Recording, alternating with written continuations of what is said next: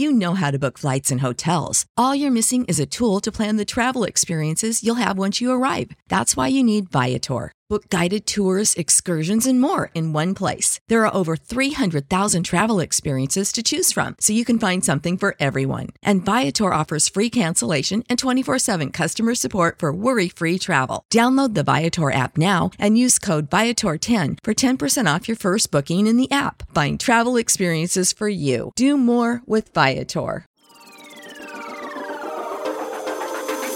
I am the man, sick with the slang, sick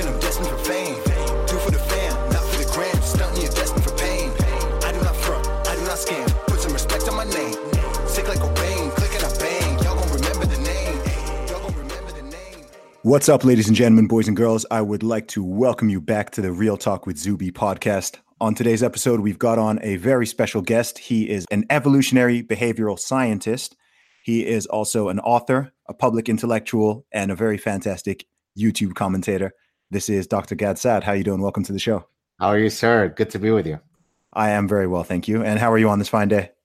Uh, good. I have a bit of a lower back problem. I have some herniated discs, and once in a while it flares up if I do the most innocuous move. So I'm in one of those painful episodes. But seeing you is going to, I'm sure, cure me of my pain. That's awesome. You weren't trying to break my deadlift record, were you? I was not. I, I don't. I don't think I could. I could lift what you lifted if I had ten other men with me. That's all right, man. Yeah. No, funnily enough, I've got a, a little bit of a lower back injury um, that's been hitting me since December. Oh, boy. But um, yeah, yeah, yeah. I'm trying to I'm trying to work my way through it. Yeah, but these things happen. So I've given um, a very brief introduction to who you are. So for the audience members who may not know you, why don't you introduce yourself, Dr. Saad? So uh, I'm a professor, as you correctly stated. Uh, I've spent much of my career applying evolutionary biology and evolutionary psychology and understanding human behavior in general, but consumer behavior in particular.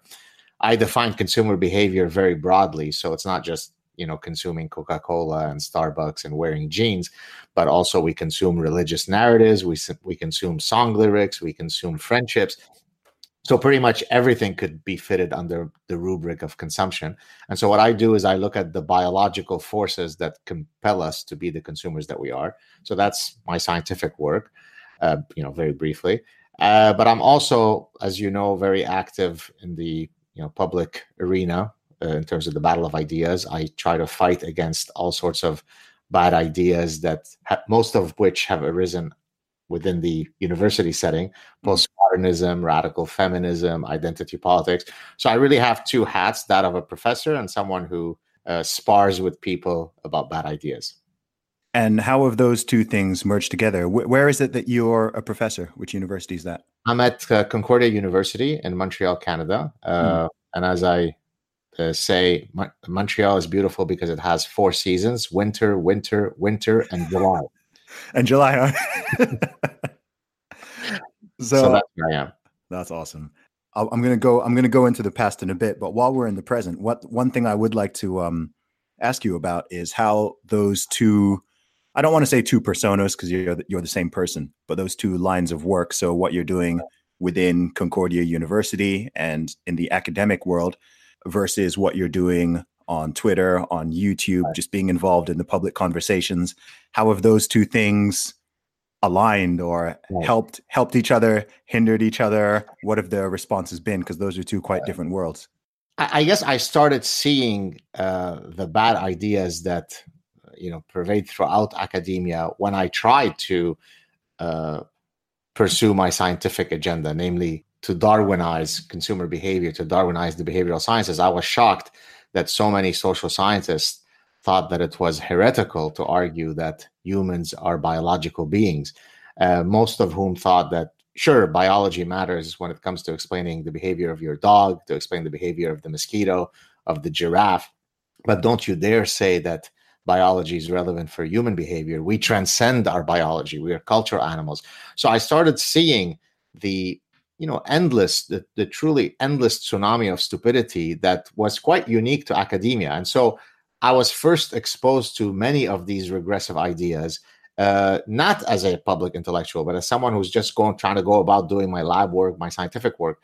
And the more I was exposed to the ecosystem of the university, the more I became, in, you know, enraged at some of the lunacy that was uh, unfolding within the academic setting. For example, postmodernism is the idea that, you know, there are no relative Uh, there are no absolute truths. Everything is relative. Well, you know, it's very difficult to be a scientist if you wake up in the morning thinking that there are no universal truths. I mean, we wake up trying to the best of our abilities to understand certain regularities that define some universal truth. We may not always succeed, but we certainly start off the day thinking that there are some universal truths.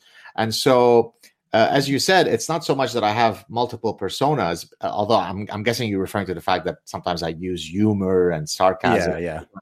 I think that really comes from just my personhood. Uh, I can be deadly serious and deliver a lecture at Stanford University where I would be wearing a bow tie, but I'm not so uh, uptight to presume that a professor can't be funny, can't be humorous. It's, so I've got multiple persuasion strategies that I pull out of my toolbox in the pursuit of spreading good ideas. If sometimes I have to self-flagellate myself on YouTube, as quite, quite literally, quite literally, uh, and, and I think that frankly comes from a, if I may say, a, a self-confidence at not having to hide behind the facade of academia. You can be a very serious academic, as I think I am, but also be a very fun, down to earth, humorous guy. And so I really try to use all of the weaponry that I have to spread good ideas and defeat bad ones.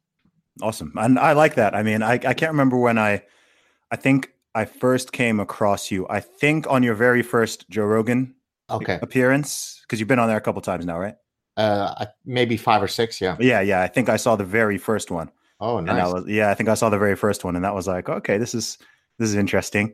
Um, and then I saw some of the videos you you've done solo on YouTube. I saw the first conversation you had with Jordan Peterson several years ago. Right. So you know I've seen uh, your appearances on the Rubin Report. So yeah, I've just uh, kind of been seeing you out there and seeing your profile growing, and it's uh, it's uh, it's fascinating because I think you you seem to be one of the few people who's you know a serious academic and a professor in that world, but who also crosses that chasm and isn't just in this little academia bubble Right. and then you know and is getting kind of caught up in all the stuff that lots of the stuff that you're opposing you know you openly speak out about it and i think that's i'm assuming that's where a very significant amount of your wider following has come from exactly and, and frankly uh, that you know the multiple hats that i wear is really something that has been an indelible part of my personhood since, since as far back as i can remember so if i think back for example in high school uh,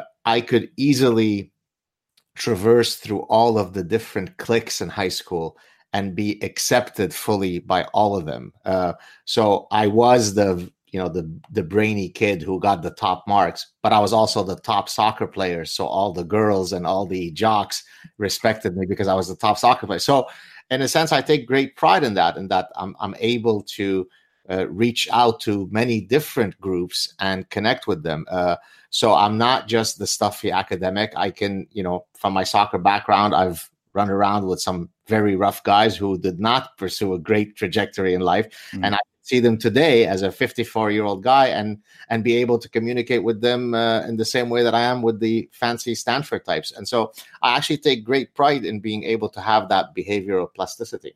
Yeah.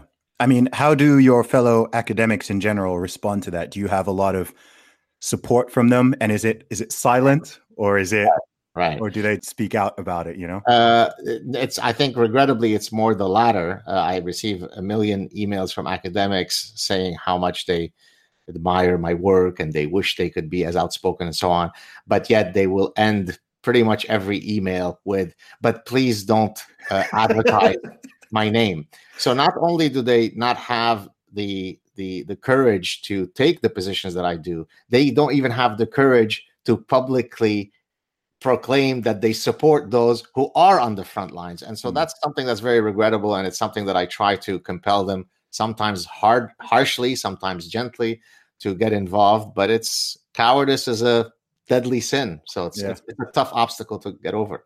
It's interesting because it very much parallels the worlds of music and entertainment to be honest with you as far as i can see i mean obviously i'm a I'm a rapper. That's what I'm primarily known for, besides my deadlift record.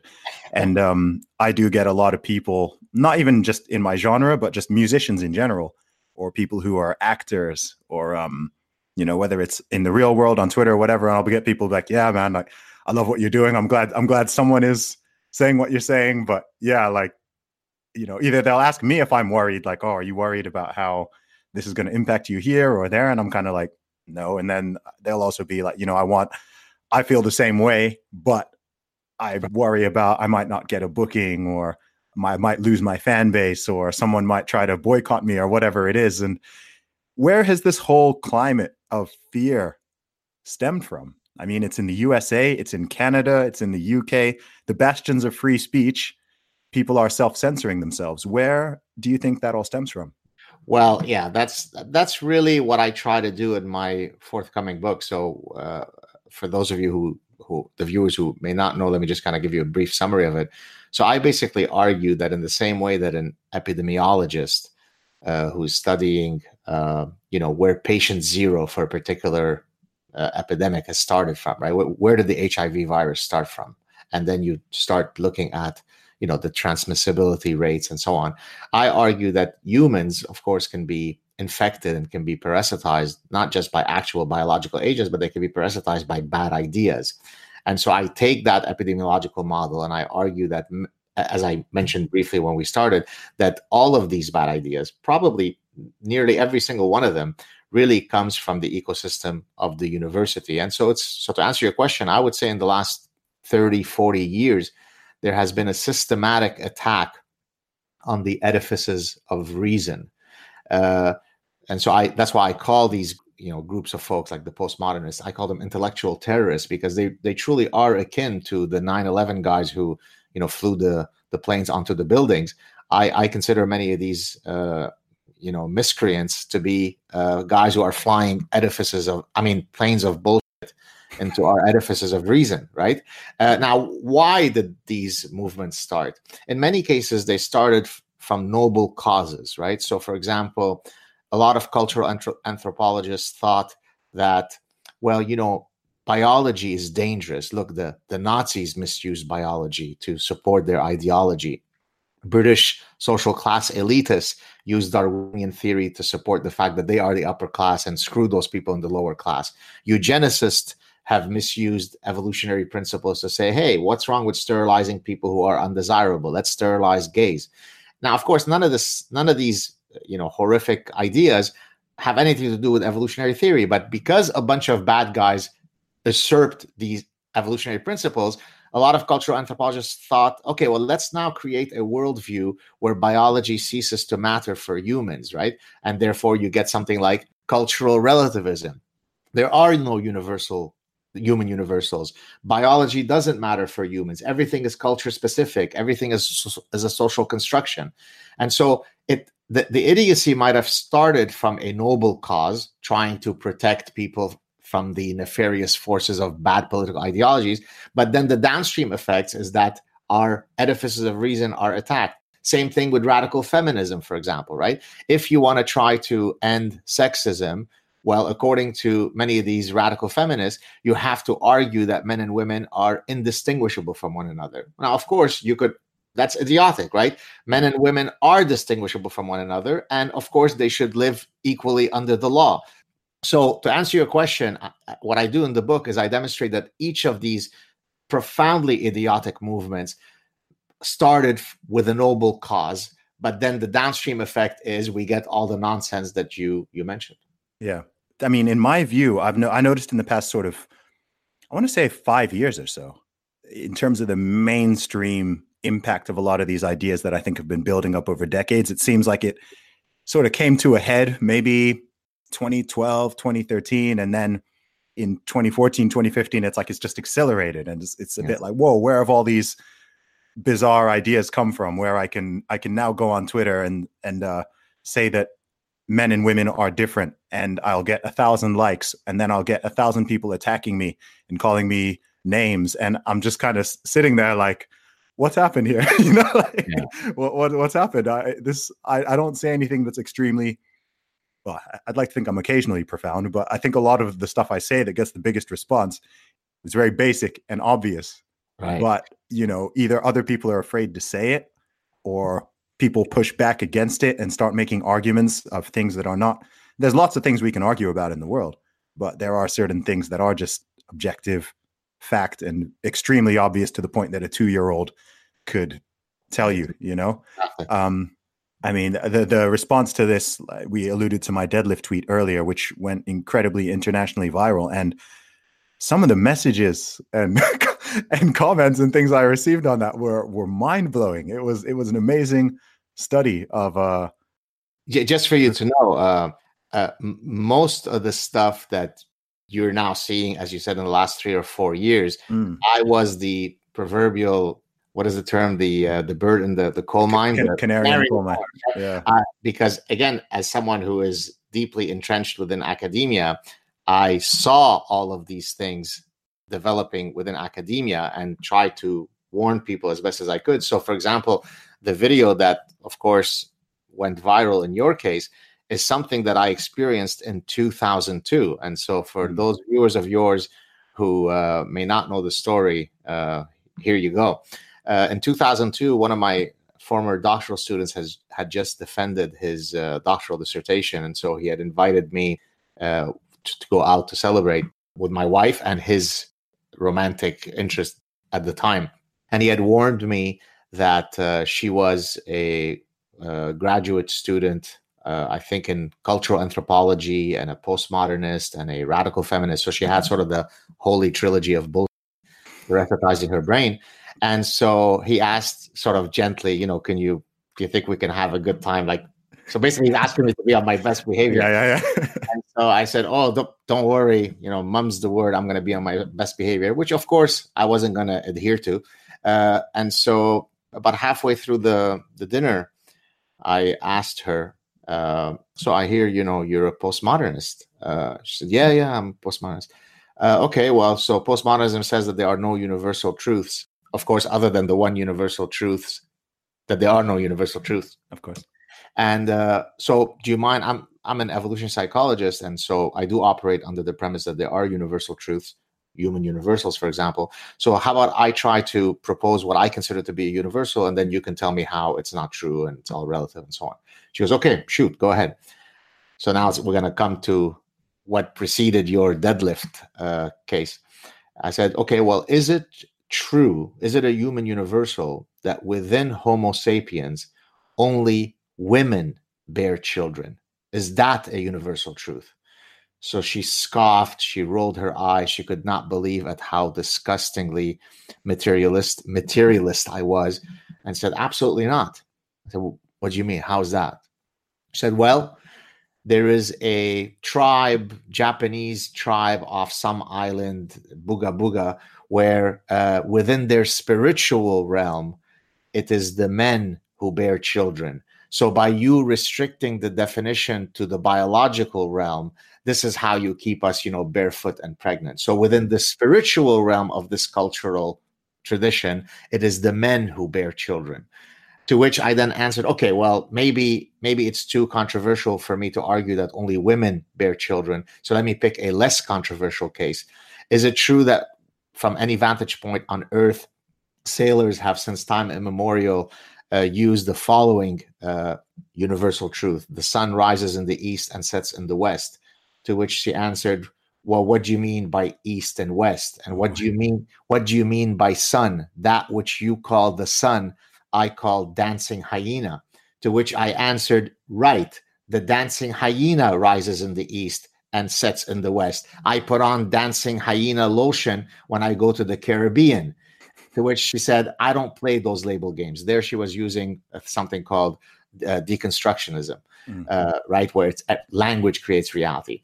Now, that story became famous, but that story is exactly what predicts you getting the world record for, right? when we when we can't agree that women only bear children in 2002 Mhm. uh, zuby was going to come along in 2019 i could have predicted that for you Wow.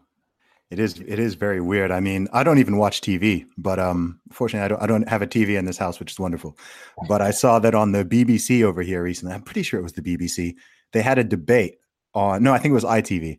They had a debate on whether men could be mothers. This was like two or three weeks ago. Like the, the topic of the conversation was can men also be mothers? When I had my interview with um, one of the BBC stations after my after my uh, female deadlift record, the topic of the conversation, the headline topic was do biological men have a strength advantage over biological women in sports? That, that, so I, w- I was sitting there having this discussion in, in in my brain. I'm kind of like, how how did we get here? Like yeah. how how is this uh again, I'm all up for debating opinions, but how is this a, a question? At what point did this become a question? Well, I think so. To go back to the point that I made earlier about sort of the noble cause that started many of this uh, lunacy, mm. I also think it comes from a desire to free yourself, and I, and I discuss all this in, in my forthcoming book. It to to free yourself um, from reality, really. So, for example, take social constructivism. Social constructivism is the idea that everything is due to a social construction. So, for example, why do men lift more than women? Well, because from a very young age, boys are taught to play aggressively, women are taught to girls are taught to be nurturing and that results in a cascade of downstream effects that causes uh, bubba to bench press at the University of Nebraska 18 times more than right, but it's got nothing to do with any physiological reasons, right? Uh, so that's social constructivism. Now, why is that a liberating framework? Because it basically says that had the environmental conditions been different, were we able to set up a social engineering process that wasn't so constraining on women, then they too can be just as powerful lifters, right? Uh, if only my mother had hugged me more, or maybe hugged me less, or hugged me on alternative days, I too could have been the next Michael Jordan. There is nothing inherent about Michael Jordan that at the starting point would have would have increased his likelihood of being a superior NBA player than Gad Saad. It's only because mommy didn't hug me enough. And so going forward, if we can find the right hugging uh, structure, then all of us could be the next Einstein. All of us could be the next Michael Jordan or Lionel Messi. So again, it really comes from a desire to empower people by rejecting reality. Mm. So it's it's almost the extreme polar opposite of what some people could consider, say, like extreme right wing sort of supremacist ideology, which is kind of saying, well, if you fit these traits or you are of this race or this whatever, then no matter no matter what you do, you're never going to reach this level. It's almost like an inversion exactly. of that whole thing. Exactly. And and you see how both of these, as you correctly pointed, the extreme left and the extreme right, by being parasitized by these very tribal forms of thinking, end up being equally likely to deny science, right? Uh, mm-hmm. one of the things that, um, in my recent uh, appearance on uh, Joe Rogan, I was explaining to him that it, it's not the case. It, it's completely incorrect to think that, oh, the right denies science more or the left denies. It's that they deny different elements of basic realities and that are in line with their religions. So, mm. for example, the right will is much more likely to de- to deny evolution, right? Because you know God and so on. Uh, where is God if it's evolution?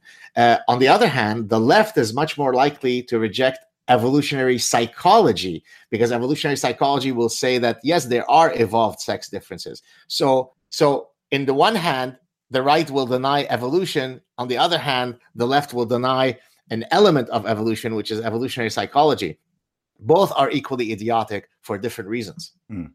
So, amongst academics in particular, you said a lot of this stuff starts at the university. So, how has such an extreme fringe idea gotten such a strong grasp and stranglehold on so many otherwise intelligent people?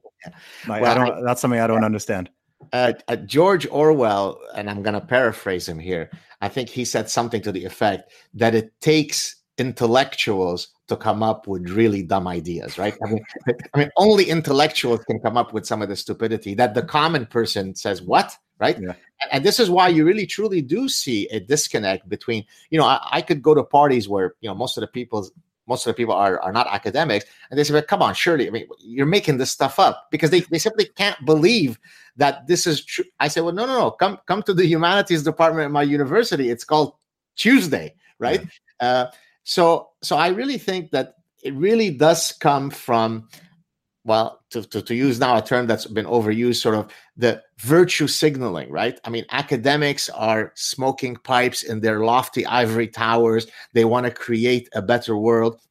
And if, in the pursuit of seeking to create a more just world, we have to destroy reason, logic, and science, so be it. That will mm. be a consequence of building a better world. And I mean, that's why it comes from academia. Yeah. I mean, I've literally seen people say that the very ideas of logic, of meritocracy, of rational these are these are white male supremacist ideas, and so, so, even if you're merely using logic or dialogue, right, right, You can't even you can't use dialogue because the the concept of dialogue and debate was supposedly created by these white male supremacists that I well, keep I mean, hearing think, about.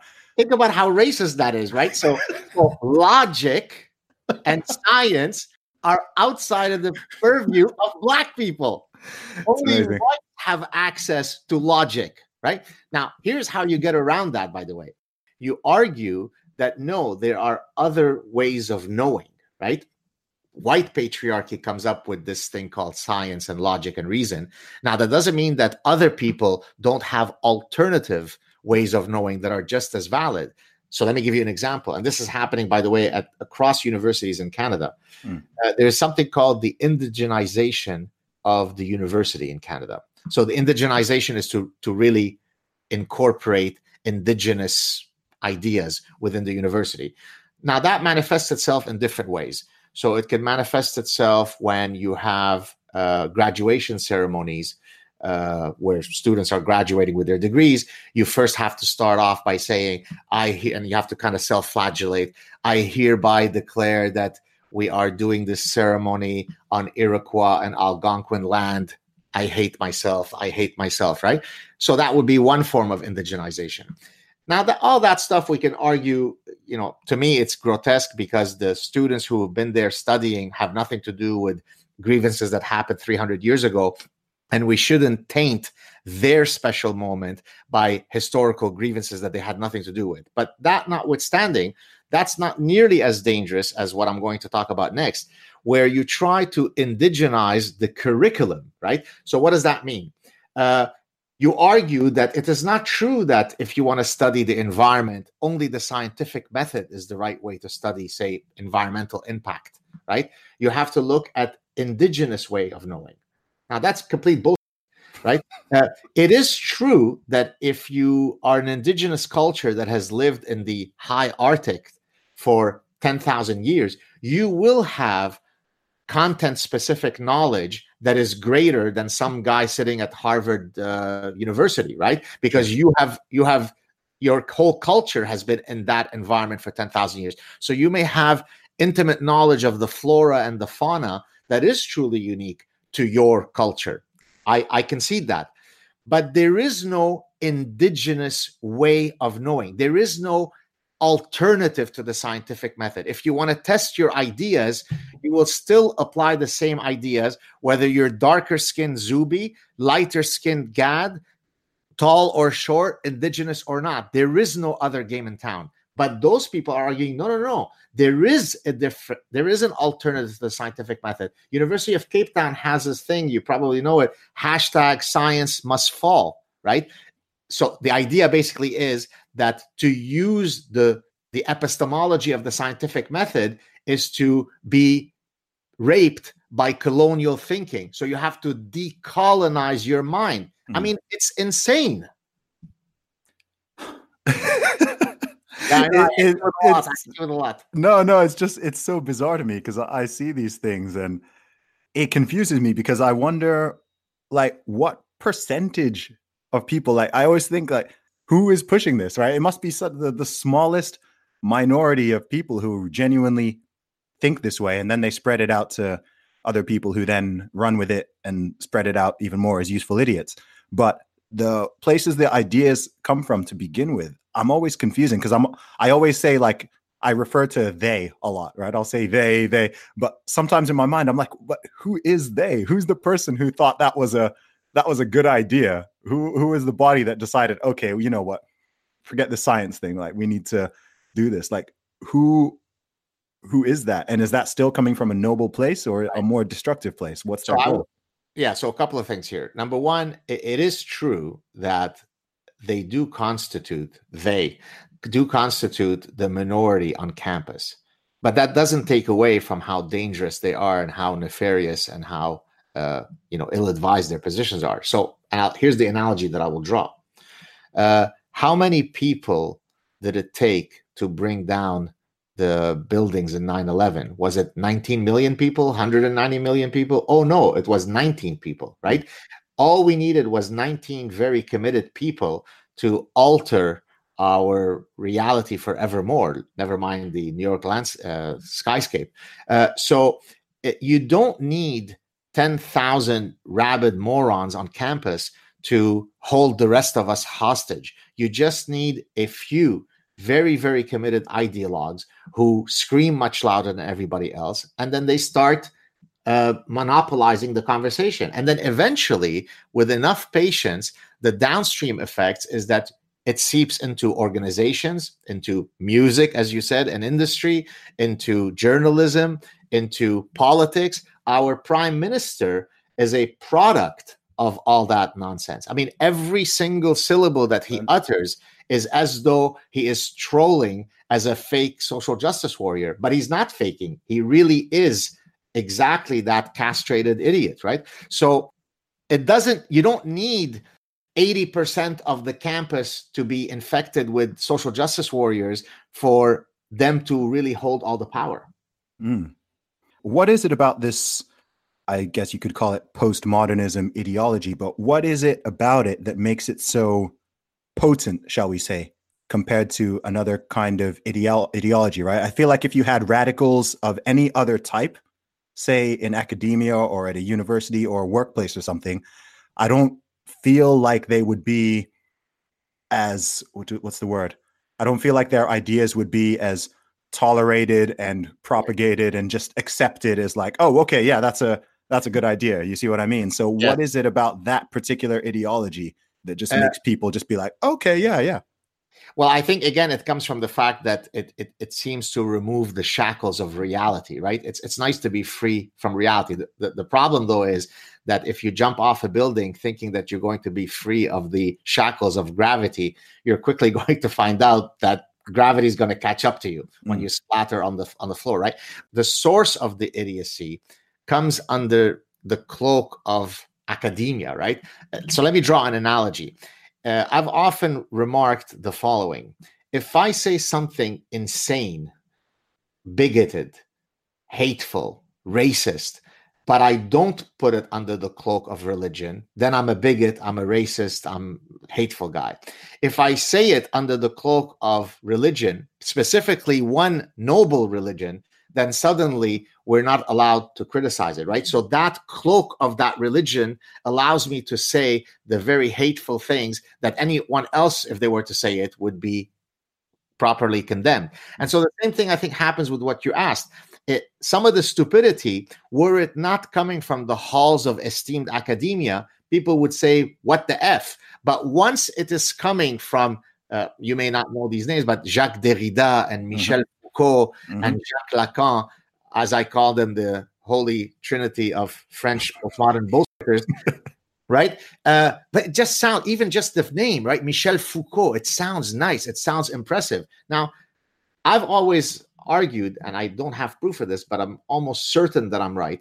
That these guys, in the deep recesses of their minds, before they went to bed every night, were laughing all the way to the bank. They knew they, they had pulled the greatest hoax, but they couldn't extricate themselves because they could get up in front of a crowd at Princeton, pronounce all kinds of gibberish that no one understands. And what ends up happening? The audience thinks if I don't understand what this schmuck is saying, it must be because I'm too stupid to understand it, right? Because I am Professor Dr. Michel Foucault, mm-hmm. I must be speaking the truth. So, this is why. So, to answer your question in a long winded way, this is why we grant them uh, coverage because it's academic. Mm. Yeah, no, it's interesting because it seems like the roots of a lot of that goes back to, um, yeah, I mean, essentially the Frank the Frankfurt School. That's what it's yeah, called, where lots of these lots of these ideas originally stemmed from. But I think that a lot of the people who propagate them have no idea. Right? If I were to mention the Frankfurt School to them, lots of the people who propagate these ideas would have no idea what I'm even talking about. And I'm like, uh, you don't even know where these the exactly. stuff you're spewing. You don't even know where it's come from. And yeah. I think that's interesting how it's just it's propagated and it's come to a head in the 2010s. It's like it's more popular than it's more popular than ever. It's now starting to affect companies and governmental policies and laws. And you know, you're now having things going up in parliaments and questions around certain things where you're just kind of sitting there like, huh? Like, well, I, I am sorry, I'm sorry to interrupt you. Go ahead. No, no, carry on, carry on.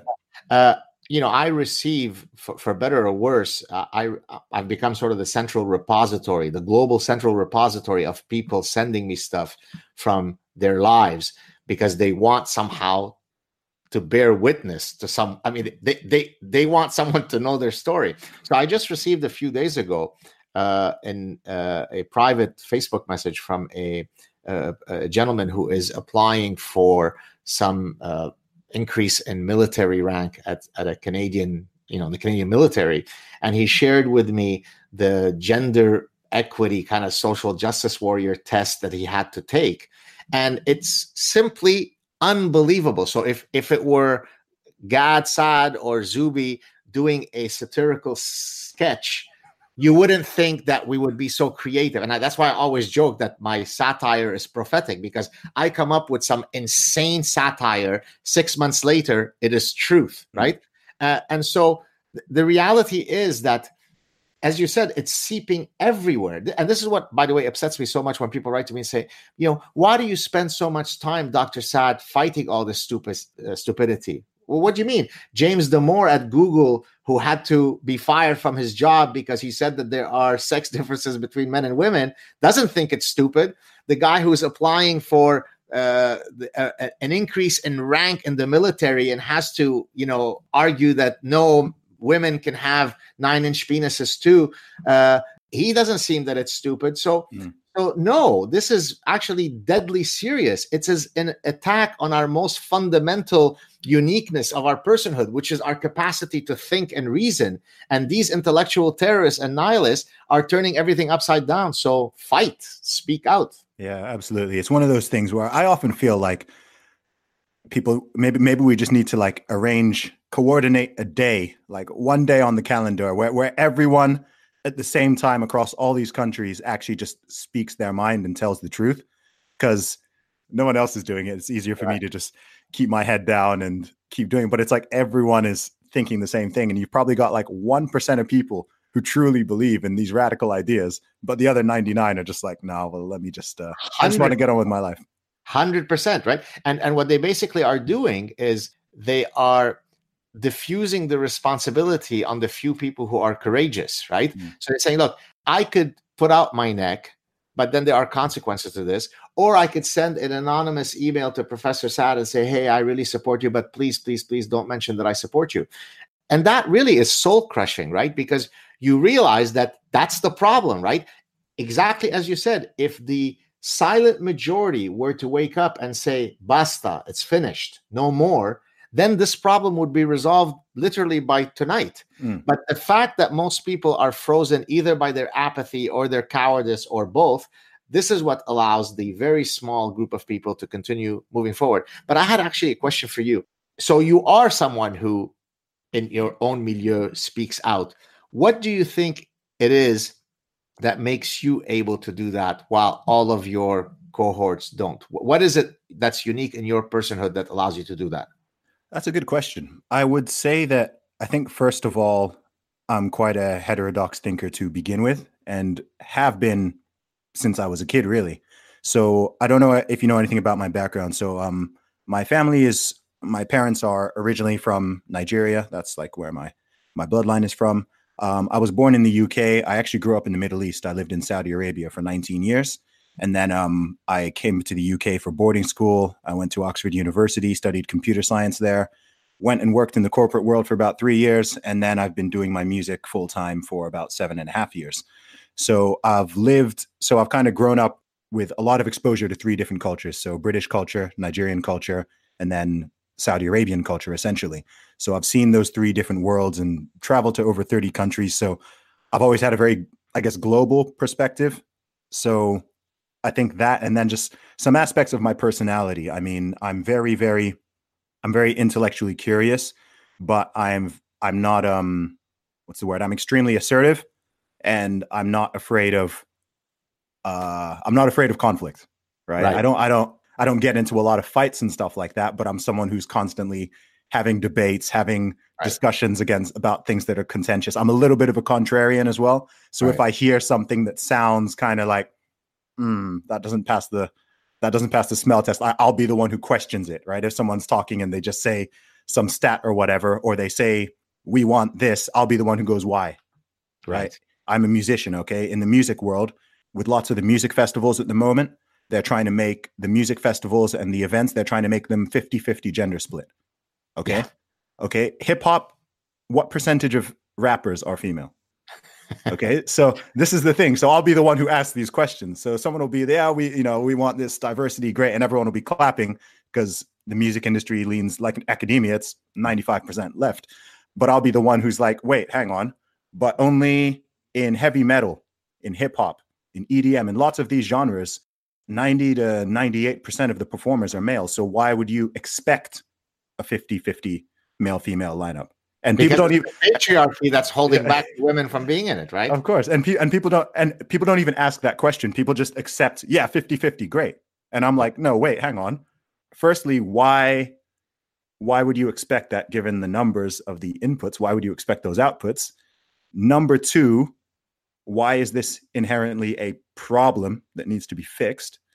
And number three, how do you suggest we fix this problem without massively discriminating against male artists? I mean, there was a festival I wanted to apply to, and I wasn't able to apply because I'm a man.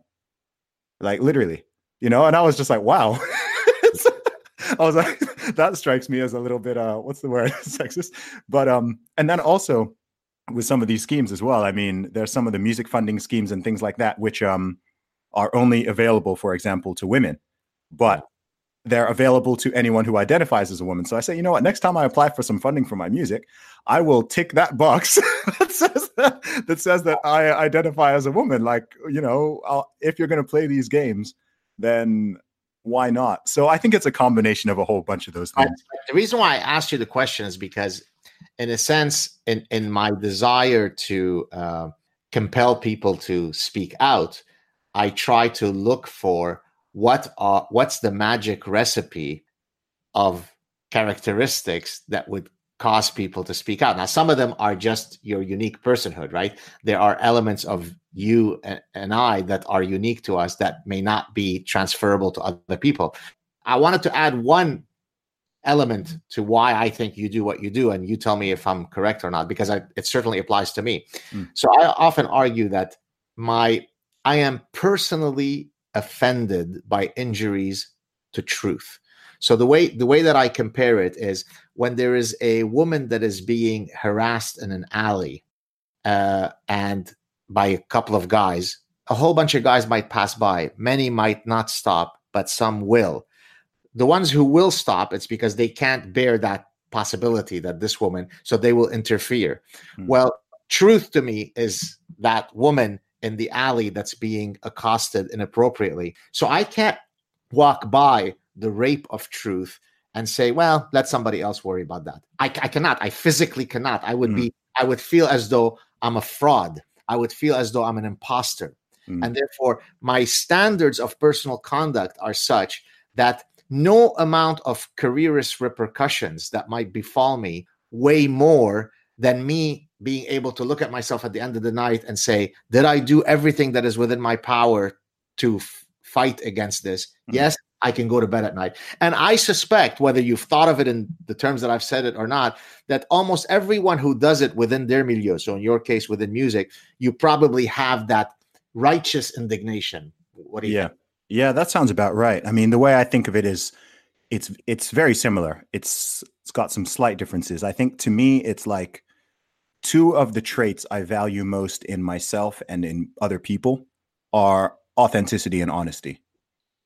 I, I value those extremely high. So whether or not I agree with somebody on a certain thing, right? If they are, if I can tell they're authentic and they are saying what they truly believe, even if it's not the popular opinion, I always respect that.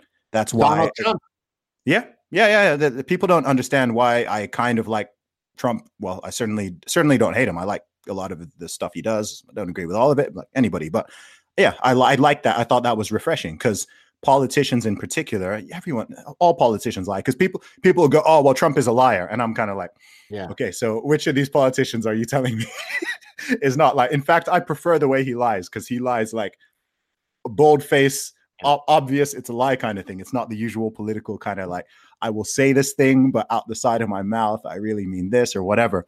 So I value authenticity. It's why, um, you know, as soon as I I saw your stuff, I liked it. It's why it's why I, you know I like Joe Joe Rogan's podcast because I believe he's very honest and authentic. I like Jordan Peterson. You know, as soon as I saw that stand he took in 2016 or whatever, I was like, wow, this guy is um this guy is fascinating. And then I discovered his other work through that. But it's just that authenticity. It's like it shouldn't be so rare, but I do think it's rare because it's easy to get caught up in a web of lies. It's easy to I think it's a short-term strategy, right? In the short term, it's normally easier to just n- don't rock the boat. Just Yeah. just bite bite your tongue, be PC, don't say anything that's gonna potentially. But if you keep on doing that, you then end up in this sort of web of deceit. Um, and then the second thing as well is I think, well, if not me, then who? Right. Right? I think if if if not if I don't say it, I can be in a whole room with people and ever no one else is questioning something absolutely ridiculous that this person has just stated, and I'll be the one who's like, okay, well, um, I don't agree with because this, and quite often you can tell that.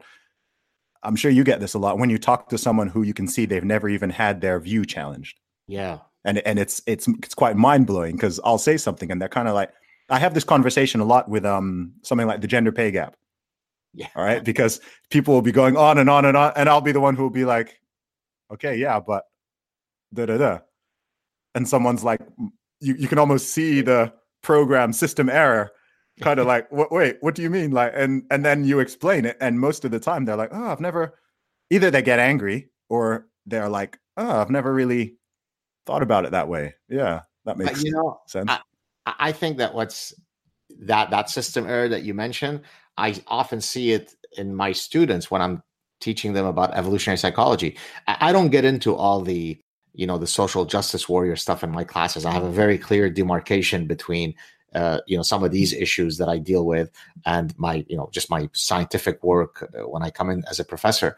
And so of course many students come in uh, having parasitized by the idea that you know biology doesn't matter to consu- to, to to to humans and so on and it's just amazing to see their faces when they are I, always tell that if i can't excite you when i'm teaching you about evolutionary psychology i'm a really really bad professor because it is so it, it's truly paradigmatic changing right you know, you know what i mean Mm. uh, so for example well, the first time that i was exposed to evolutionary psychology i've, I've told the story many times was my first semester as a doctoral student. I, t- I had taken a course with a social psychologist who had assigned a book called Homicide by two of the pioneers of evolutionary psychology. And in the book in question, this is a husband and wife team. In the book in question, they discussed patterns of criminality around the world across time periods that really have several universal commonalities right uh, so for example uh, the, the number one threat to a child in terms of the likelihood of him or her being abused is if there is a step parent in the home it's something in the order of a hundred times greater than the next best predictor so Mm. it's un- unbelievably strong effect uh, there are very clear evolutionary reasons why uh, we, we're built to care less about stepchildren than our own biological children. Uh, the number one biggest threat to a woman uh, around the world uh, throughout all time periods is her long term male partner. And usually he will attack her, if not kill her, if he either suspects or knows that she has been unfaithful to him. The reason for that is due to paternity uncertainty. You and I don't come from ancestors where the men didn't care whether their women went with other men or not because we are a biparental species. We invest a lot in our children. And therefore, I certainly don't want to spend the next 18 years investing in a child that's not mine.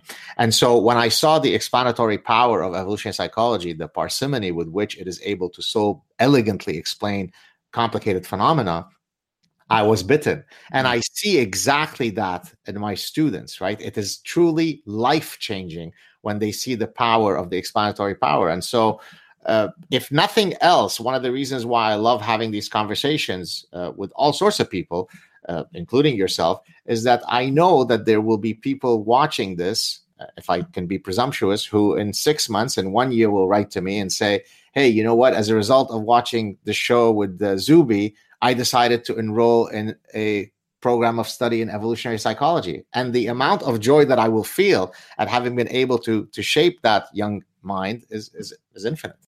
That's awesome.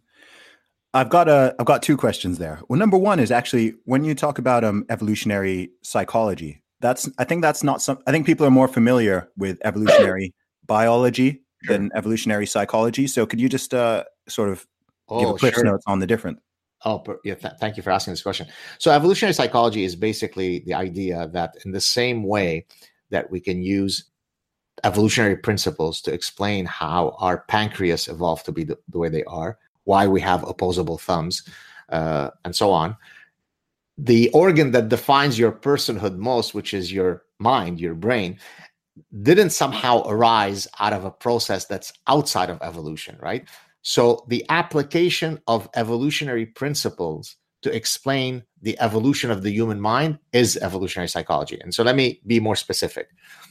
So, for example, one of the things that evolutionary psychologists argue is that the human mind is made up of, and bear with me, I'm going to say, now I'm going to put on my professorial hat for a second. Uh, the, the, the human mind is made up of domain specific computational systems. So, for example, in the same way that uh, the the the things that our lungs are have evolved to do is different than what our heart has evolved to do. They each solve different problems, different evolutionary relevant problems. Well, the idea is that our minds are an amalgamation of different computational systems, each of which has evolved to solve a different evolutionary problem. Find mate, retain mate, avoid predators, build coalitions, avoid poisonous foods, uh, and so on, right? Mm-hmm. Each of these evolutionarily relevant problems that our ancestors would have faced would have necessitated that we evolve computational systems within our brains that are hardwired.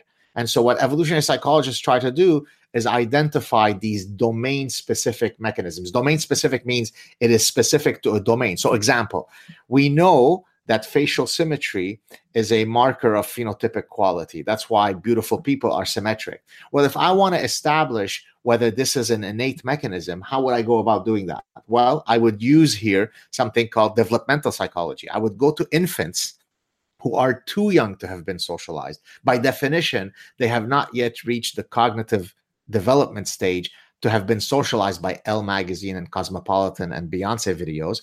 And I could show them different faces. And then, of course, they don't speak, they're too young, they're six months old. I could see which one they stare at first, how long they stare at. And not surprisingly, their preference already reveals itself so that they look at beautiful faces, symmetric faces, and exhibit that preference. So, in, in, doing so, I have demonstrated that there is an evolved blueprint that exists in these infants prior to them being able to have been socialized for, to that preference. So, what evolutionary psychologists do basically is exactly what evolutionary biologists do, they simply apply it to the human condition and specifically to one organ called the human mind. So, mm. this is why all the people who uh, serve as the tractors of evolutionary psychology. I call them flat earthers of the human mind because they belong to the same society as those who go to flat earth meetings. There is no other game in town. There is no alternative to studying the human mind other than through evolution. But for all sorts of reasons, many of which we've previously discussed, people have an aversion to thinking that their minds are the product of cold evolution. And mm. therefore, sure, Dr. Saad, we can use evolutionary principles to explain the mating behavior of the salamander but don't you dare use the same evolutionary principles to explain how I chose my wife. What are you, some sort of Nazi bigot? Right? So, what is it that people fear there? Uh, well, several things. Number mm. one, so let's do the, the one I just mentioned. How, how did I fall in love with my wife? People people think that if you explain certain things scientifically, you remove their mystery. So if you explain, for example, romantic love, then you're vulgarizing it. There's mm. right? this is precisely why, for example, people, including Jordan Peterson, uh, include I, I just did Jordan Peterson. Yeah. Uh, so, for example, Jordan Peterson argues that you know morality you know doesn't come from evolution. He uses the whole Christian stuff, and mm-hmm. as you know, Jordan is a good friend of mine. So, but but that's insane. Morality doesn't arise through something other than evolution. Morality, there, has been endless studies that have shown exactly how morality evolves in social species, including humans. So there is something very vulgar, very distasteful to many people and taking many of these, what appear to be very unique human phenomena, and then giving me the exact neural mechanism by which it has evolved. I don't like that. It doesn't feel mm, right. Mm. This is what's you. called the human reticence effect the human reticence effect is exactly the idea that people are reticent to apply the same evolutionary mechanisms that explain every other species other than humans when it mm. comes to you so there are even evolutionary biologists so these are not people who don't know evolution are perfectly happy from this side of their mouth to explain how a particular flower has evolved through this evolutionary process but the second that you try to explain anything above the neck mm. meaning the mind they think that you're a Nazi. And the classic, the classic moron of that genre is a seventh rate scientist. And if I'm being insulting, it's because I despise him. His name is P.Z. Myers. He's a guy who last published a paper, I think, maybe in the 14th century. So he walks around thinking as though he is Newton, but he's never really been much of a scientist. But he's got a very, very popular science blog where he basically you know, uh, insults evolutionary psychology all day long. All mm. evolutionary psychologists are racist, are bigots, are sexist. And meanwhile, he's an evolutionary biologist himself. So it's a real challenge to get people to overcome many of their disdain for evolutionary psychology. I get you. So it sort of removes some of the magic and mystery and mystique and emotion almost, I guess. Exactly right. Uh, yeah. Listen, I can be very uh, spiritual in that I go in front of the canyon, uh, the Grand Canyon in, in Arizona, mm. and see the majesty of that place and truly be moved spiritually without having to think that it is due to a god and booga booga. Mm. and so, so somehow evolution. I, I, believe, I believe in God, just so you know. Oh, but, uh, that's all good. Yeah, but I, I, I'm not someone who thinks that um all of these things are incompatible ideas, shall we say? Fair enough. Uh, yeah. Uh, by by the way, there is a, a movement in science uh, called it's called the NOMA principle, mm-hmm. non-overlapping uh, magisterium. Magisteria. Uh, it comes from Stephen Jay Gould, who is who was he's he's dead now, but he was a Harvard paleontologist who actually was an evolutionist but hated evolutionary psychology, and okay. He, tried to argue that so non-overlapping magisteria he he tried to argue he he's, he was what's called an accommodationist in that he is he was trying to argue hey religion and evolution can coexist. They're simply addressing different realms mm. right? So we don't have to pit them against each other. On the other hand there are other scientists most scientists frankly who argue no we don't have to be so accommodating. To the extent that religion does make scientific claims. Like, see, if religion were simply truly staying out of the explanatory game, then I, I would I would be a supporter of the NOMA principle. Mm. But to the extent that religion does intrude into science, then I think I'm a bit less of a accommodationist. Yeah. What do you think the so let, let's flip that around then. So we've we've talked about what other people perceive as the dangers of I guess your work or your line of work and thinking, but what do you think from from your perspective? What do you think are the dangers of having some sort of potential compromise, yes, or where do you see religion negatively impacting the progression or forward movement of, say, evolutionary psychology? Yes, yes. Uh, so several possible answers. Uh, from the most pure perspective, remember I said I'm offended by attacks on truth. Mm-hmm. I don't support the idea that if something has functional value but is wrong, we should support it. So what, what do I mean by that? Mm-hmm. that? There are there are undeniable benefits to being religious. As a matter of fact, a colleague of mine who is an evolutionary biologist, David Sloan Wilson, has argued that groups that are religious outsurvive groups that are not via greater communality, cohesion, cooperation. So there are very earthly benefits to having greater religiosity, at least mm. at the group level. Uh, even at the individual level, there are benefits to being religious, right? Sure. It certainly helps to think that there is some grand daddy in the sky mm-hmm. who, you know, is has a plan for all of us, right? That makes me feel good. Otherwise, how can I explain the cruel reality that a four year old child has just been stricken by cancer? That's impossible to, to understand. And so there are clear benefits to being religious, whether it be at the individual or at the group level. But my biggest concern, remember, is is it is it fundamentally true or not? Mm-hmm. And I don't have proof that these ideas are true, and therefore, at the most pure level, to me, they are an affront. Uh, that's number one. Number two, I think that for all of the individual and group benefits that religion does offer us, it also allows, and I can't remember who it was, I think it was Steven Weinberg, the Nobel Prize physicist, who said this. I'm going to paraphrase it that, you know, only religion can make otherwise good people do truly terrible things, right? Mm-hmm. The guys who woke up on 9 11 and were going to do the things that they did didn't wake up and say, let's be really bad guys. They actually think that morality is on their side. They think what they're doing is perfectly just, right? And so there is something truly unique in religion that can make us do the most grotesque things. So let me give you another example. Mm-hmm. People are quick to quote from all sorts of religious texts to prove that morality must come from Booga Booga. But they forget that the next line has an edict that is so immoral that you think, how could you think that that's a moral book? So, for mm-hmm. example, take your insolent children to the gates of the city and stone them to death. That doesn't strike me as very moral.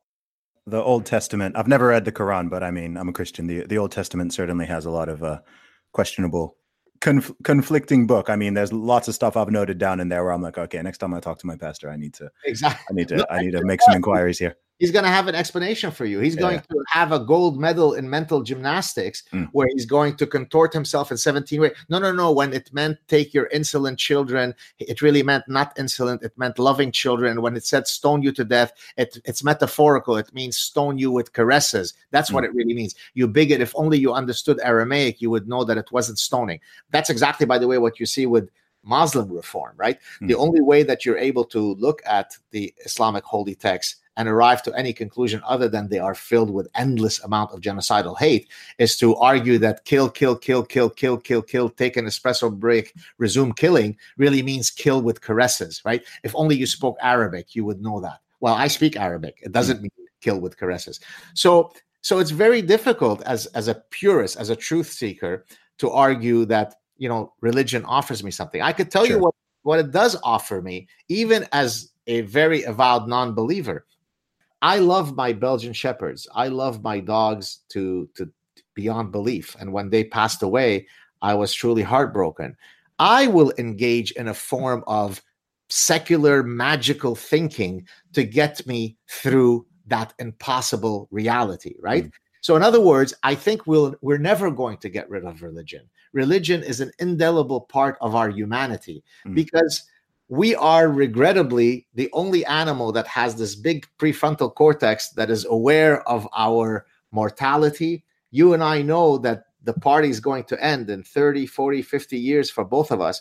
And that's an impossible thing for me to accept, right? Mm. people always say somehow death will miss them, it will attack everybody. Else. And the only way that it could miss me is if I take this magic pill called religion. If I have cholesterol problems, I go to see my physician, he gives me a pill, and boom, my LDL scores go down and I'm, I'm back in action. But there's this one problem that I can't solve, and that's my mortality. There's only one cure for that. It's called religion. So it makes sense to believe it. And as a matter of fact, I'm the anomaly. Not not believing is the default. Uh, I mean, is the is contrary to the Yeah, default. You are the rational guy, but I can't believe it because to me it's untrue. That's fair enough. I've got two two questions um, based on what you said. So the first one is, I've I've heard from um, a lot of non-believers the idea of how did you word it that only religion can make good people do terrible things. What about the flip side of that? Of what about the amount of potential evil or potential terrible deeds or potential wars that may have been prevented because people did believe in religion. I mean, I know from my own personal perspective, like I don't think if I was a non-believer, I'd be some sort of crazy maniac or something like that. But I do personally, in my own sample size of one, believe that I am a better person for my for my beliefs. Like there's a lot of things that I how would I put it? It it sounds weird because it makes it sound like I'd go out and you know kill Yeah. people and do do some horrible stuff if I didn't believe in God. Just not like that. But I know that for me, having that fear of God, of there being something above myself that is seeing what I'm doing even when nobody else is looking, that does certainly play into my behavior and treatment of other people and things like that. And so I assume that for billions of other people, that's the case. Because I've heard a lot of people be like, oh, you know, lots of people have died because of religion or lots of wars have been fought over religion. I'm like, yeah, yeah, yeah, I, I get you. I get you completely. But how many have potentially been prevented because of it? Like it's it's theoretical. I don't know if you have any thoughts on that. Yeah, no, that's a great question. Uh, there is actually studies that have looked at when you, uh, for example, are playing an economic game, you, you cooperate or not, simply by putting. Uh, I think I, I, hope I'm not getting this wrong, but you, you put sort of what what appear like eyes looking at you. Mhm. That will make you. That will modulate your behavior. There's something. Well, guess what? God is the big eyes in the sky, as you said. Now, forgive me. I hope you won't get offended by what I'm going to say. I'm very hard to offend. Don't worry. Thank you. Uh, I think it's a lot less pure if you don't do something because God would otherwise not look, you know, will look bad upon you or punish you or send you to hell than if you don't do something simply because of the purity of your personhood. And, and I'm willing to bet, frankly, that even if I removed God, and I'm forgive me, I'm being presumptuous, but in a sense, it's a compliment to you. I'm willing to bet to bet that you would be the exact same upstanding person, even if I removed God from your belief system. Mm. Uh, in other words, uh, well, I can't remember the exact uh, saying, but it's something like this. Uh, being a, a noble person is doing the right thing when no one is looking, right? Mm, mm. So I don't cheat I- on I- guess my, my question then comes from, you know, where does it come from? objectively, what is the right thing? I think for some things it's it's quite obvious, and I think the I think the evolutionary reasons not to kill kill your neighbors or your family members or to steal from them, I think that's quite obviously deducible. But I think with some of the more complex aspects, I think it's Give me one. Give me one. Give you one. Okay. Uh, okay. Let, let's take an, let's take an obvious one. You just said you don't you don't cheat on your wife. Okay. So um, cheating Why? on a, cheating on a boyfriend, girlfriend, husband, wife from an assuming you don't get caught. Um, why is that? Why is that wrong? Why is that objectively morally wrong? Yeah, I'm curious. So, so, so we are a biparental species, meaning that even though women invest more in their children than men, human males I, bi- are are incredible fathers in the animal kingdom, Mm. and that's why we're classified as a biparental species. We're not uh, so cheetahs. The only thing that the male does is it he copulates and then he's gone. It's only the female that takes care of the children. In the human context, males are incredibly vested. So on the other, but also there are clear evolutionary reasons why both men and women would stray from their monogamous union. So here, what you have is multiple Darwinian pulls. On the Mm. one hand, I have the desire when I see a gorgeous uh, girl with the right uh, behind to say, "Hmm, that's nice." But on the other hand, I also know that uh, as a biparental species, staying true to my monogamous union uh, has clear evolutionary implications. This is why, by the way, romantic love. We were talking earlier about vulgarizing what romantic love is. This mm. is why romantic love has evolved because it allows us to pair bond a man and a woman long enough until the child reaches sexual maturity. This is why when couples don't have children, they're much more likely to divorce because the the neurophysiology of love of being in love mm. is removed once you no longer have a child. So so I think basically there are clear evolutionary reasons why we should stray and there are clear evolutionary reasons why we should not stray and therefore morality comes in to deal with these tricky situations but morality itself is an evolved instinct right mm. uh, and so to answer your question we face these Darwinian pulls every day. I really feel like eating a juicy burger, but I also know that if I have too many juicy burgers, it's not good for my health. So, which of these pulls is going to take me in which direction? Mm. So, none of these conundrums needs to be couched in, but there needs to be an arbiter in the sky to guide me. I get, I get what you mean, but how how would you determine which of those is morally correct? You said you've got those evolutionary pulls in both directions. So who is to say, you know, this might be a bit postmodern, but who is to say that that one is right and that one is wrong? The, well, there, there is no what's right. Look, it hmm. depends mm. what the what the calculus of what you define right or wrong. In yeah. an ideal world, uh, I would go behind the shed and have sex with girls that look, that look like Beyonce. Yeah. And, and, by the way, that's what most people do, right? Yeah, I mean, I'm aware some people do, but again, it's it's right. generally yeah. considered it's generally considered immoral and right. But wrong. by the way, and, and, women, but by the way, women too. Uh, you may not you may or may well i think you would know this but let me give you the evolutionary breakdown people think that evolutionary theory argues that men have evolved to stray but not women no, nothing women, women it's a status thing more. Well you mean in terms of them cheating or in terms of well well both. It's more like the hypergamous it's more hypergamous whereas with men it's more like variety and fertility really. But even for women there's a variety thing in that mm. for example when women cheat they're much more likely to do so when they are ovulating. Mm. they're much less, much less likely to insist on you wearing protection or having using contraception. You would think that if they're trying to avoid being pregnant they certainly would be using contraception when they're cheating.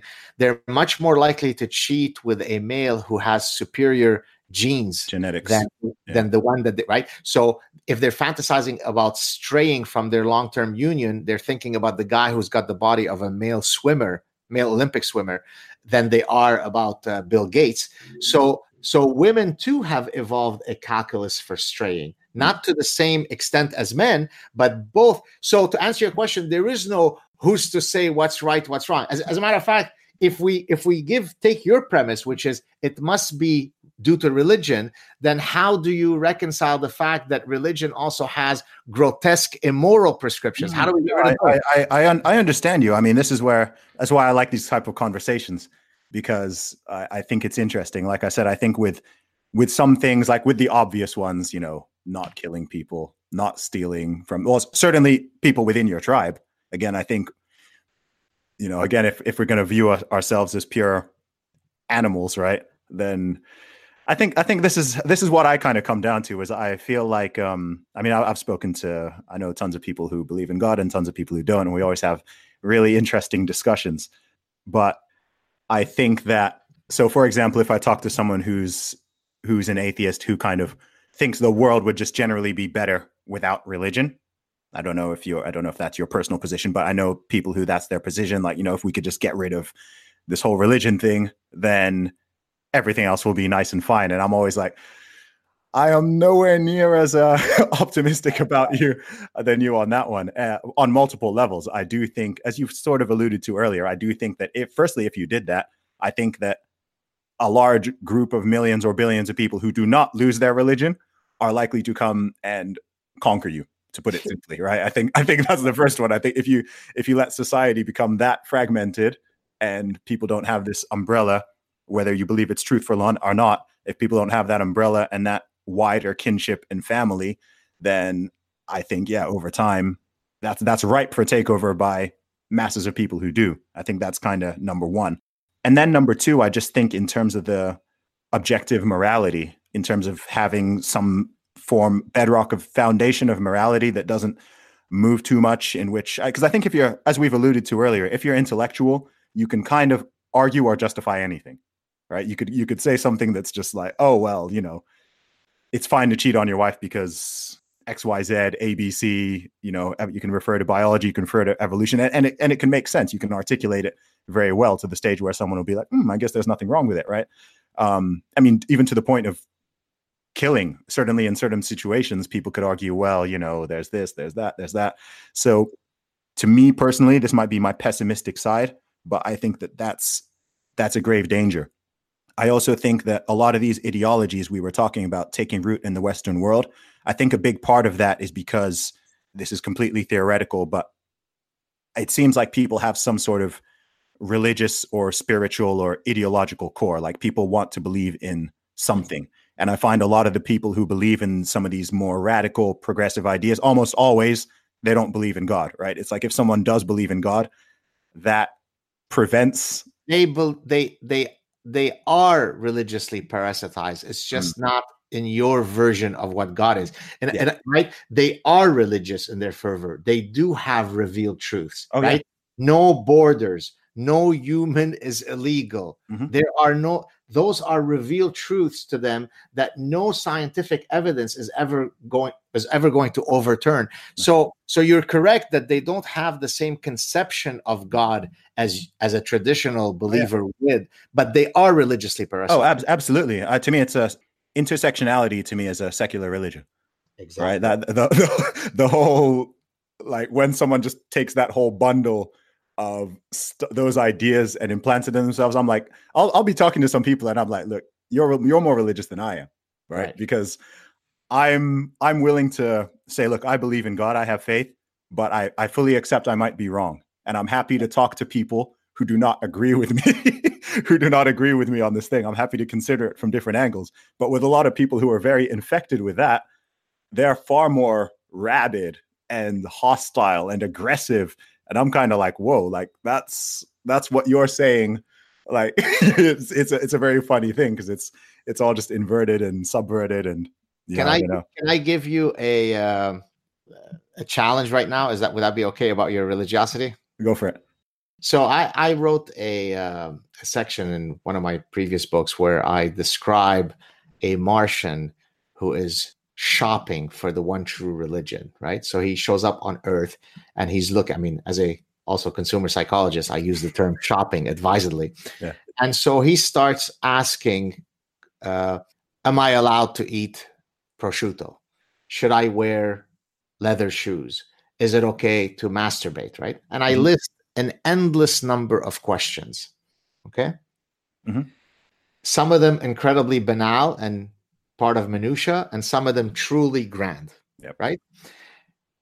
For every single one of the questions that i pose in this hypothetical exercise i can find you two religions that preach the exact opposite prescription for each of those questions.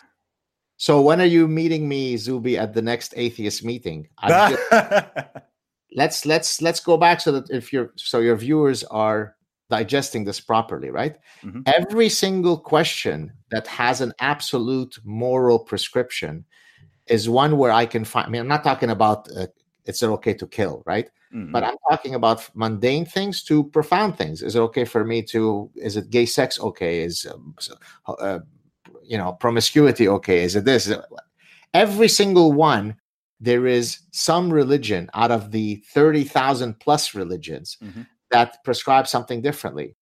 Damn, no pun intended. That sounds suspicious to me. No? Oh yeah. No, no, no. I get I get that completely. But that doesn't well, what's um what's my answer? Yeah.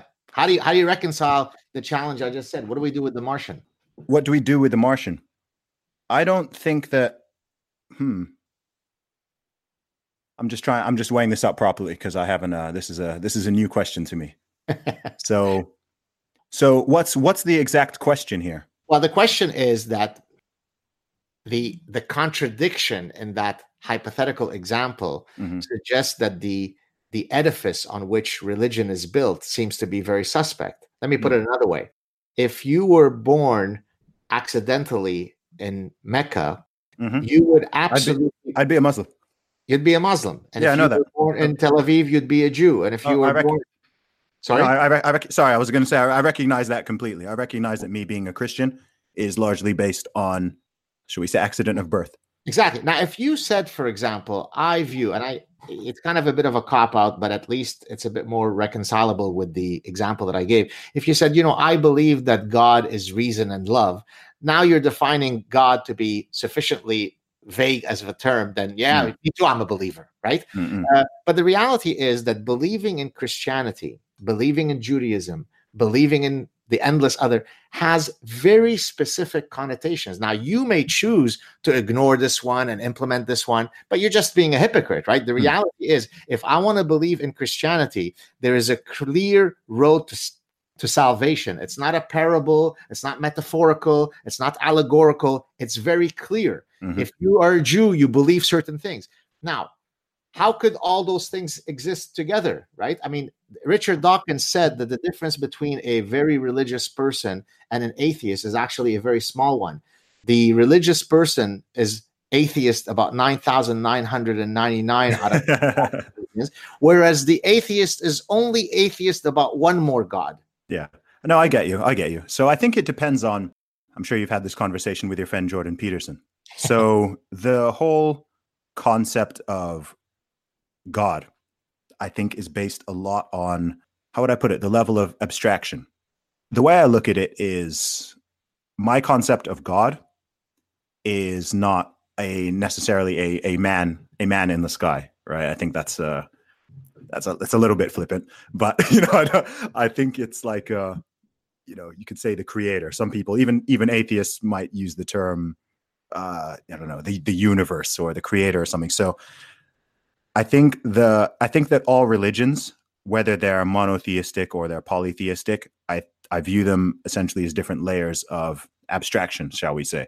So with a polytheist who believes that god is everything god is everyone god is this chair god is this table god is this computer god is everything that's like a super micro level of abstraction. With mon with with typical like polytheism where you've got multiple deities that's like okay there's a god of the wind there's a god of the sun there's a god of the water etc with monotheism you're saying you're, you're bringing it into one and you're saying no this is a god of this this is just god. There's just the one there's the one thing. So it's a it's a complicated it's a complicated one. It's something that i need to like mull over myself and to articulate better. I certainly believe amongst the um amongst the monotheistic religions certainly the the main three abrahamic religions. The way i've always viewed it li- literally since i was a kid maybe this is because i grew up in saudi arabia right? So i grew up obviously surrounded by muslims. And the way i always understood it and not everybody whether muslim or christian or jewish necessarily agrees with me is i view it all as the same god. So i don't view like a christian god a jewish god an, an islamic god. I, I look at it as a god and then the religions are different ways not even believing, but different ways of worshiping the or having faith in the same God. That's always how I've viewed it. So I haven't viewed it as like, okay, this is my God and my God and your God and your God. I've always viewed it as like, no, there is God. And then different people around the world in different places have different ways, different traditions, different cultures of essentially doing the same thing, even if the nitty gritty is a little bit different. So, you know, that person refrains from eating pork. I eat pork. They refrain from doing that. I can do that. They so in terms of all those rules, I guess coming back to your alien checklist thing, uh, I don't know what I don't know how uh, articulate an answer that is per No, se. I- the the point is to challenge yeah. each other. Uh, Yeah, I- yeah, yeah. forgive me, it's not, I don't want you to at least not at all feel like I'm No, it's fine, man. It's fine. I, I enjoy it. I enjoy it. Uh, I think what you're describing is what is known as buffet religion or cafe Favorite religion. take a bit of that. Take a bit of that.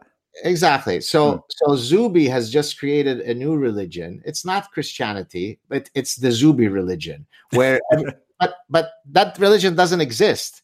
Christianity has very very clear prescriptions as to what God is, and it's not the Islamic God, and it's not the Jewish God. You may decide that they're all the same God. They're not. It's right? not the it's not the Jewish God. How how would that be? Well, uh, there Okay. is only there's only salvation through, Through Jesus. Christ. Mm. We don't believe that, Mm. right? Now, where where you and I can bypass all that is if we say what is spiritual in the world is love, is the pursuit of knowledge. You and I right now having this conversation, that's spirituality. You want to call this God? That's God. That's me having had the pleasure of got getting to know Zuby, which I would have never gotten to know were not through the magic, the divine magic of Twitter. And that's right? But but once you start saying, I am a Christian, I'm now you could challenge me and say, but wait a second, Dr. Saad, I constantly see you saying that you're Jewish, Mm. right? How could you be an atheist and a Jew? Now, here's how. Let me, even though you didn't ask this question, let me, let me. Oh, I, I, I, yeah, no, I, I know I know plenty of Jewish atheists. So, what do they, what do they usually say to reconcile these two? well, I mean, you're ethnically Jewish, right? Exactly. So Yeah. there is a very one of the elements of being Jewish is the the specific religious beliefs, Mm. but but but the Jewish identity is is a multi attribute identity. It's multifaceted, multifaceted, Mm. and therefore I can be very Jewish in that I come from a lineage, a shared history, a people's, and very much identify as part of that people without believing in the religious narrative of that people. So if you told me that there are elements of Christianity that are truly things that you want to associate with, you know, Islamic art, Islamic architecture, you know, there's all kinds of things that have arisen within Islamic societies that are wonderful, but that are very earthly. And therefore, in that sense, I very much identify as Islamic. Good stuff. But once you start ascribe or, or associating with specific tenets of the religion, then that's where my Martian guy example becomes particularly apropos. Mm, I get you. I get you. It's uh, something that would need a, a good Hey, amount of thinking. Pro- prob- probably on a live streamed podcast. I, uh, I'm not gonna, you know, I've got a, I've got a, I've got a super, a super brain here. You know, I mean, I've, I've never had a, I've never had an evolutionary behavioral scientist who's, you know, done decades of, decades of work on the subject grill me on my, uh, on my religion. So I wasn't. But I hope I hope it wasn't grilling. It's just a very friendly conversation. Yeah, no, it's all good. Like I said, I'm not a. I I- th- I I made this podcast because I enjoy this kind of repartee. You know. Yeah, and I'm I'm I I I constantly see your increasing metrics, and so may you reach the infinite sky soon. Thank you so much. So uh, before we go, tell us, please tell us a little bit about the book you've got coming up. Yeah, so the book basically is, uh, I mean, the current title, which I'm almost willing to bet will eventually change, is called "The Parasitic Mind," and it's basically to to explain the the title uh, in a very succinct way.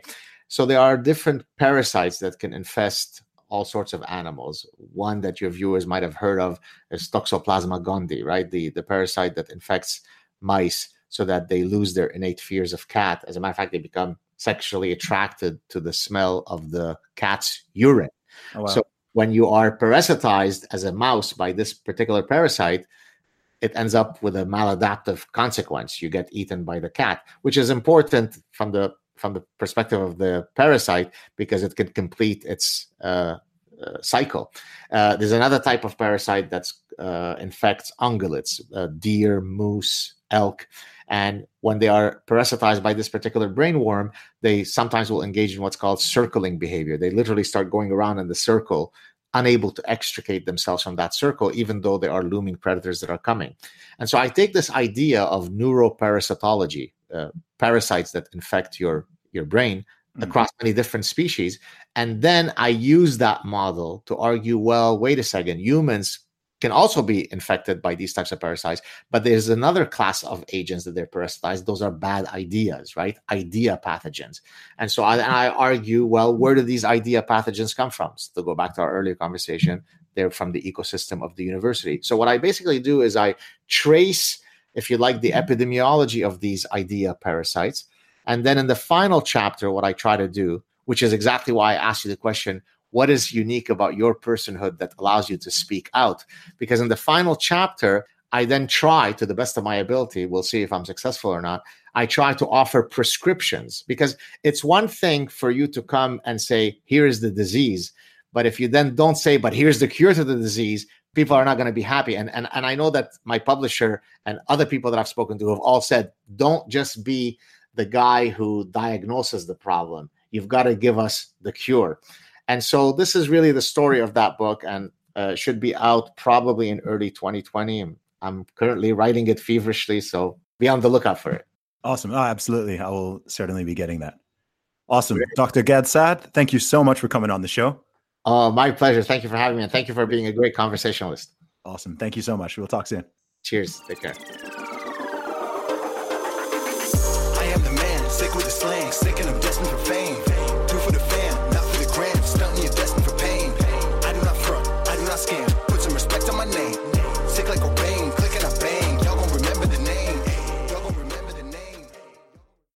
Without the ones like you, who work tirelessly to keep things running, everything would suddenly stop. Hospitals, factories, schools, and power plants, they all depend on you. No matter the weather, emergency, or time of day, you're the ones who get it done. At Grainger, we're here for you with professional grade industrial supplies. Count on real time product availability and fast delivery. Call clickgrainger.com or just stop by. Grainger for the ones who get it done.